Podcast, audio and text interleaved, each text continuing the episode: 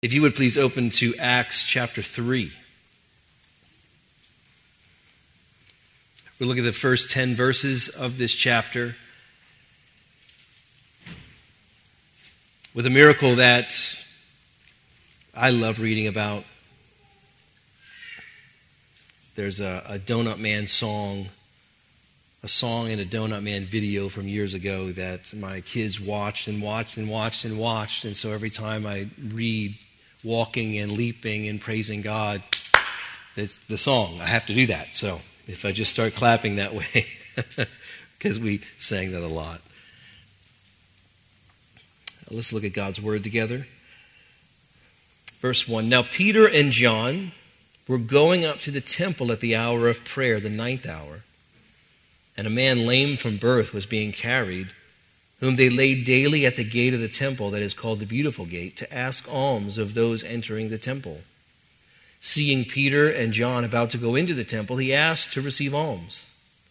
And Peter directed his gaze at him, as did John, and said, Look at us. And he fixed his attention on them, expecting to receive something from them. But Peter said, I have no silver and gold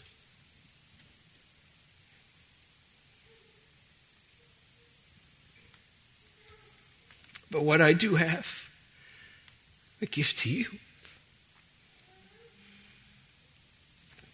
In the name of Jesus Christ of Nazareth, rise up and walk.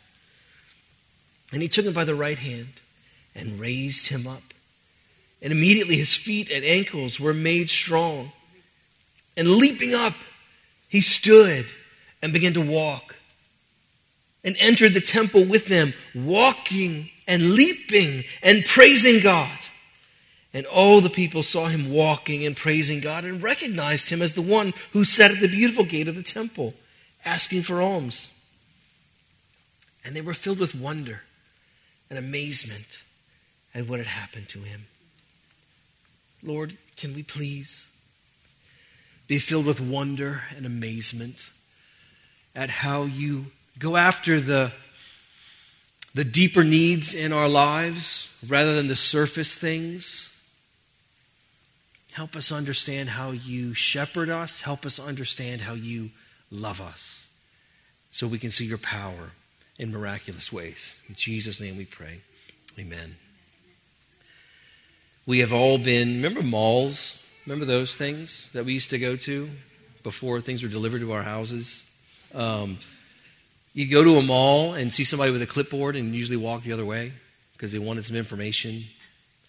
And they always acted like, oh, this is just to help us. This, you can have this for free. If you, like, no, nah, there's always a catch, right? There's always a catch. And so you're wondering, what's the catch? Years ago, uh, when I was still across the lake serving at Lakeview Christian Center, I, I did Next Generation Clubs, which are uh, pizza clubs in high schools during the day, during lunchtime.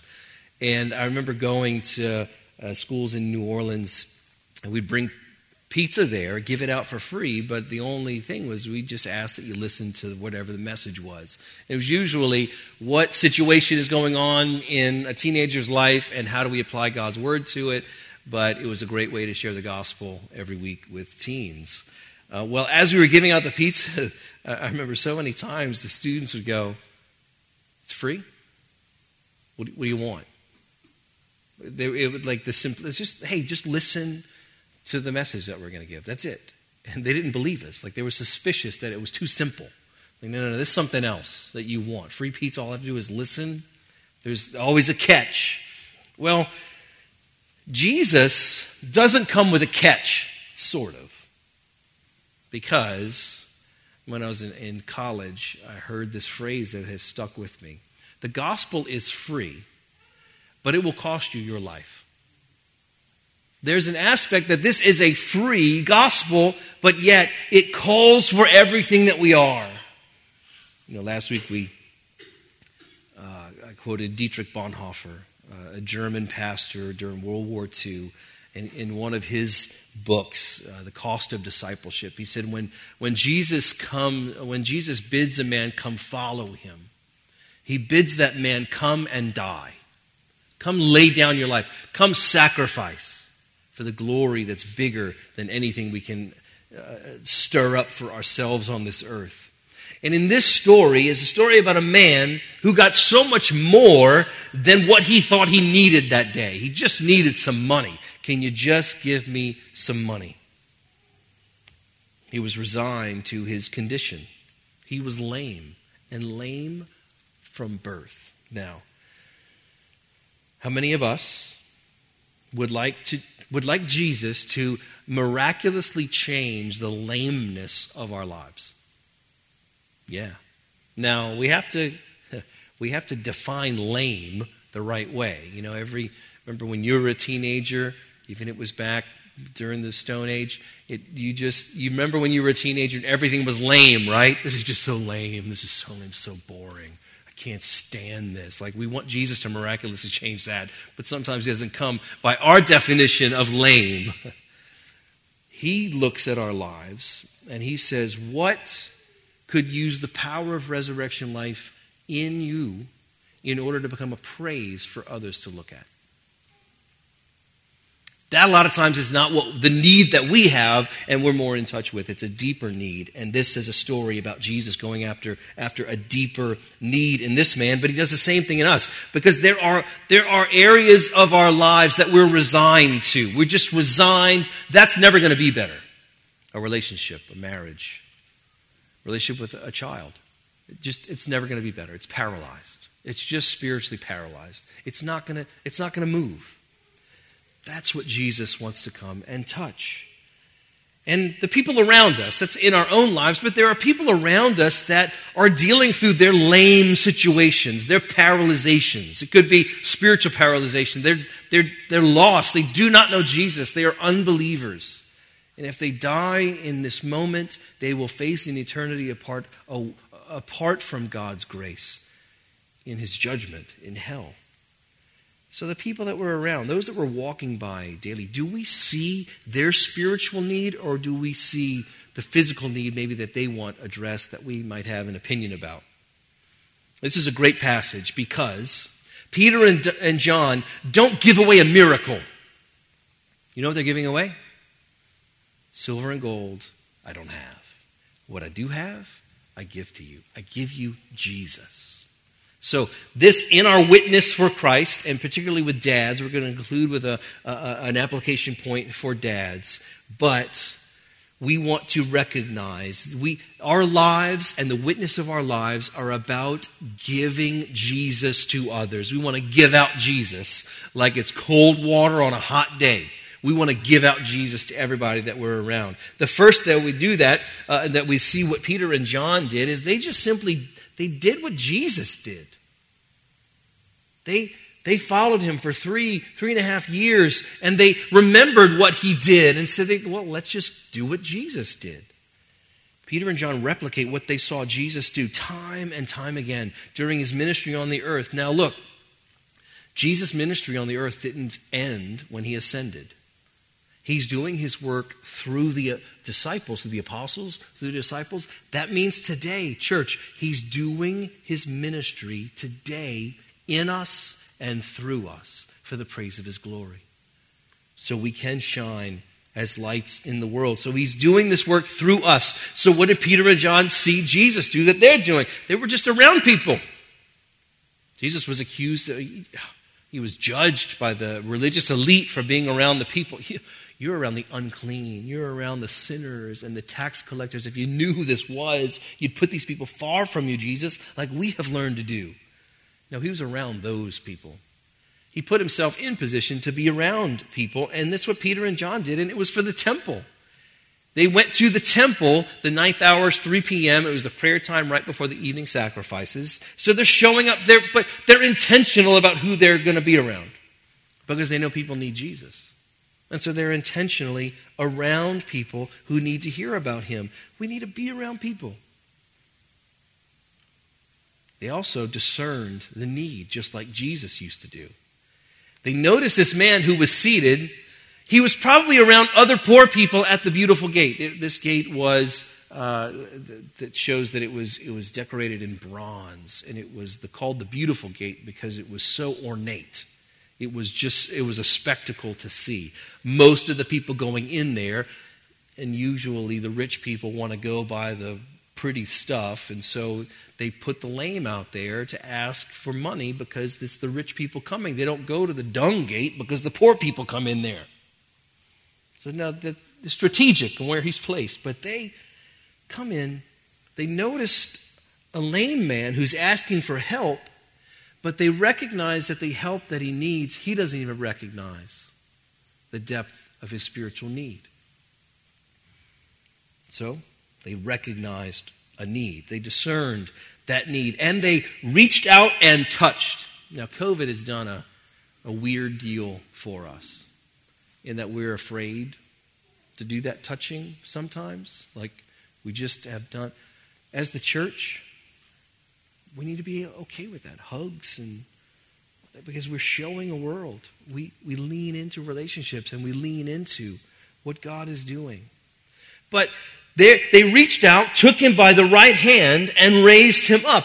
Peter saw Jesus do this numerous times. One of them was with Peter's mother in law. Remember, she's sick with a fever. Jesus comes, heals her. It's, it says in Mark chapter 1 Jesus took her by the hand, raised her up, and she began to serve them. Now, I, I like to call that the gospel in a verse. The touch of Jesus raises us to new life, and then we serve him.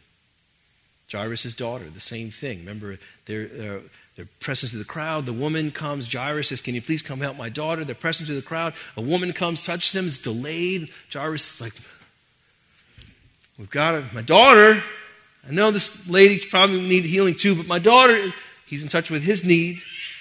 so finally, Jesus, hey, I've got control of the situation. It's okay. Goes in, Talitha Kumi, little girl, I say to you, arise, takes her by the hand raises her up. So Peter is just doing what he saw Jesus do. And he went out and did this in a place that was risky. He also spoke with authority, and it's the authority of Jesus, not a self made or self defined authority. He's not like, well, I'm something because I'm an apostle. No, he, it's in Jesus' name and there's a difference in how Christians use Jesus' name authoritatively or as authoritarians. Authoritarian, think dictators, think somebody who just commands constantly.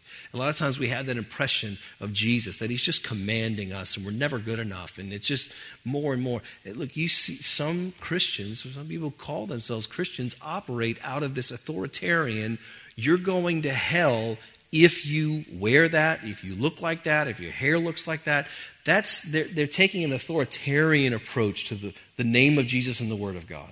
That's not how it's intended. It's authoritative. It guards us because it's the final authority. When we try to take Jesus and His Word and uh, authorize ourselves to do something and command something, we've misused the Word. But when we recognize, no, this is all about Jesus, we can speak with an authority that's His not self defined, it's grounded in who he is. But this all took a lot of risk. Because Peter and John didn't have a guarantee that this man was going to be healed, right? But yet, they discerned, they stepped out in faith, and they said something really bizarre rise up and walk to a man who has never walked in his life, lame from birth. I mean, this his feet are strong. Can you imagine? He's like wobbly and stuff. Yeah, that probably happened. He's never walked before. And so, what do they think? Uh, we're lifting him up, and um, they just they discerned, but they they knew their lives really weren't on the line. It was Jesus that would come through, and I think the discernment has a big part in that. But to stir us for risk because sometimes we just get a little, a little too comfortable, a little too settled in our security. I call on John Piper to help us from his book, Don't Waste Your Life. He says this in his chapter, chapter 5, called Risk is Right. Very helpful chapter. He says, The tragic hypocrisy is that the enchantment of security lets us take risks every day for ourselves, but paralyzes us from taking risk for others on the Calvary road of love. Feel that. We take risks for ourselves, but why? To pad our security in life. We are deluded and think that it may jeopardize our security that in fact does not even exist. He says, The way I hope to explode the myth of safety and to disenchant you with the mirage of security is simply to go to the Bible and show you that is right. It is right to risk for the cause of Christ and to not to is and not to is to waste your life. Application point for dads. It is good and right and noble to provide for our families and our children. But when we elevate that security and provide a secure environment for them, when we elevate that to the ultimate thing that we live for, we are missing out on what we are to pass on to the next generation. What do your children feel from your life? Do they, do they feel this risk, this all that matters is Jesus? That's all that matters, and that's all that I, that I want to matter to you. It's all that matters. Because if we if we are passing on a security that's not grounded in Christ and identity in Christ, we will raise up children who will be confused about the gospel. They'll, they'll know how to make a lot of money and get a, a, temporal security from a bank account or uh, investments. But are we willing to risk everything for the preeminence of Christ for our children? Now, John Piper in that chapter goes on to talk about a few different scenarios where risk happened with the people of God where they didn't know the outcome. See, we have the uncertainty of not knowing what's going to happen. God is certain. He knows what's coming. He's planned for it. He's organized it. He strategized for it. We don't know what He's thinking. And we feel, God, if you would just help me, please, by letting me know a little glimpse of what's getting ready to happen, that would be really helpful and secure for me. And he says, Trust me. I got that. You don't need to know basis. Right now, you don't need to know. So we trust him. But he points that out with David's life, and, and there should be a little slash with Joab in 2 Samuel chapter 10. David and Joab are going to fight a battle, and they recognize that the amount, I forget who exactly is, so I don't want to say who it is, uh, the enemy, they're on both sides. Joab splits the army. He says, All right, I'm going to take half, and his younger brother, he gives half. And he tells his younger brother, Be courageous. And may the, may the Lord do what seems right to him. They were looking at something that they didn't know. They didn't have assurance, assurance that they were going to win. They've won a lot of battles, but this time they didn't quite have the same assurance. But they said, May God do what seems best to him. Remember the story of Esther? Going in before the king? If I perish, I perish. She's putting it all out there, risking for the name of God. Shadrach, Meshach, and Abednego. Before King, King Nebuchadnezzar, our God is able to deliver us. They didn't say will. Our God is able to deliver us, but even if He doesn't, be it known to you, O King, we will not bow down to worship you. We choose death over that. Now, we can relegate these things to Bible stories that were not in the Bible. So that, that was for them. We might not face furnaces physically, but you know we face those furnaces emotionally, mentally, and spiritually. We face those furnaces. And sometimes we just don't know how it's going to go. And God says, Trust me. But we have to do the work of discerning and understanding his authority and be able to walk in his love. Now, our confidence to take risks comes from the truth in Romans chapter 8 that nothing can separate us from God's love. Look, our embarrassment cannot separate us from God's love. Our asking somebody how they're doing to, in, in, to, to try to share the gospel and they shut it down, that does not separate us from God's love. Remember, we, we want to preach the gospel with our lives. We also want to look for opportunity to preach the gospel with our words. So, church, we want to do what Jesus did seeing people the way he sees people. I appreciate the way that Kerr prayed for dads a moment ago to see what Jesus sees in our children.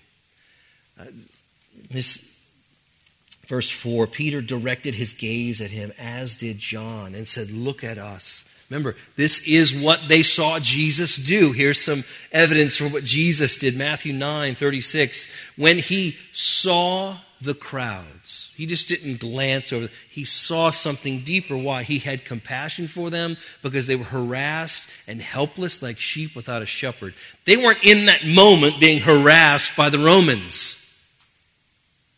He knew that spiritually because he saw past the physical into the spiritual. Matthew 19, 26. But Jesus looked at them. Said, with man, this is impossible. With God, all things are possible. Same thing in Mark 10, 27. But look at Mark 10, 21. This is when Jesus looks at the young ruler. Jesus, looking at him, loved him and said to him, You lack one thing. Go sell all that you have and give to the poor, and you will have treasure in heaven. And come, follow me. There's something in Jesus' gaze as he looked at people that we, as his disciples, need to learn. We need to learn to see what Jesus sees. Because when we do that, we see a true need. Peter and John didn't see the money that the man was looking at. The man thought his biggest need was money because he was resigned to the fact that he would never walk, he'd never even experienced it. But they saw a, a deeper need. Now, this because this miracle is there, I don't think this miracle saved the man, but I do think we have clues that this man was a believer in Christ. Because he was, his response was walking and leaping and what? Praising God. I think there was something about his faith that combined with what they were telling him to do was what God was doing in that moment to authenticate the message of Jesus and his power because he was resurrected. And so I, I do think there's a both and going on there. But what Peter does, he looks past the physical need into the spiritual need. And this is just, uh, if, if this man's a believer, it's just God being gracious to him. Just being gracious. I want to be gracious to you and heal you of your lameness. Remember in Mark 2 when Jesus is teaching in the house and the four friends bring their paralytic friend and they can't get into the door and they go up to the roof and they're tearing through. It's like two and a half feet of dirt that were the roof, roofs back then. And so they're digging through, digging through, and they lower this man in front of Jesus. What did Jesus say to him? Rise up and walk? No, he said, Your sins are forgiven. And all, uh, what are you talking about? Sins are forgiven. It's a paralyzed guy. Sin is not the issue right now, and you're making yourself God by doing that. He says, Yeah, you're putting all these pieces together. That's good. But he says to him, What is easier? To say, Rise up and walk, or your sins are forgiven?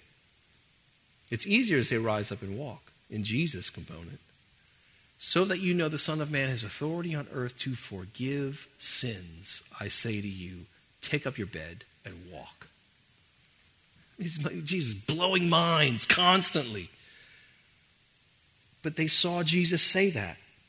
Then coming up with new verbiage, like, well, Jesus, you did this. I'm going to trust that you're going to do it again.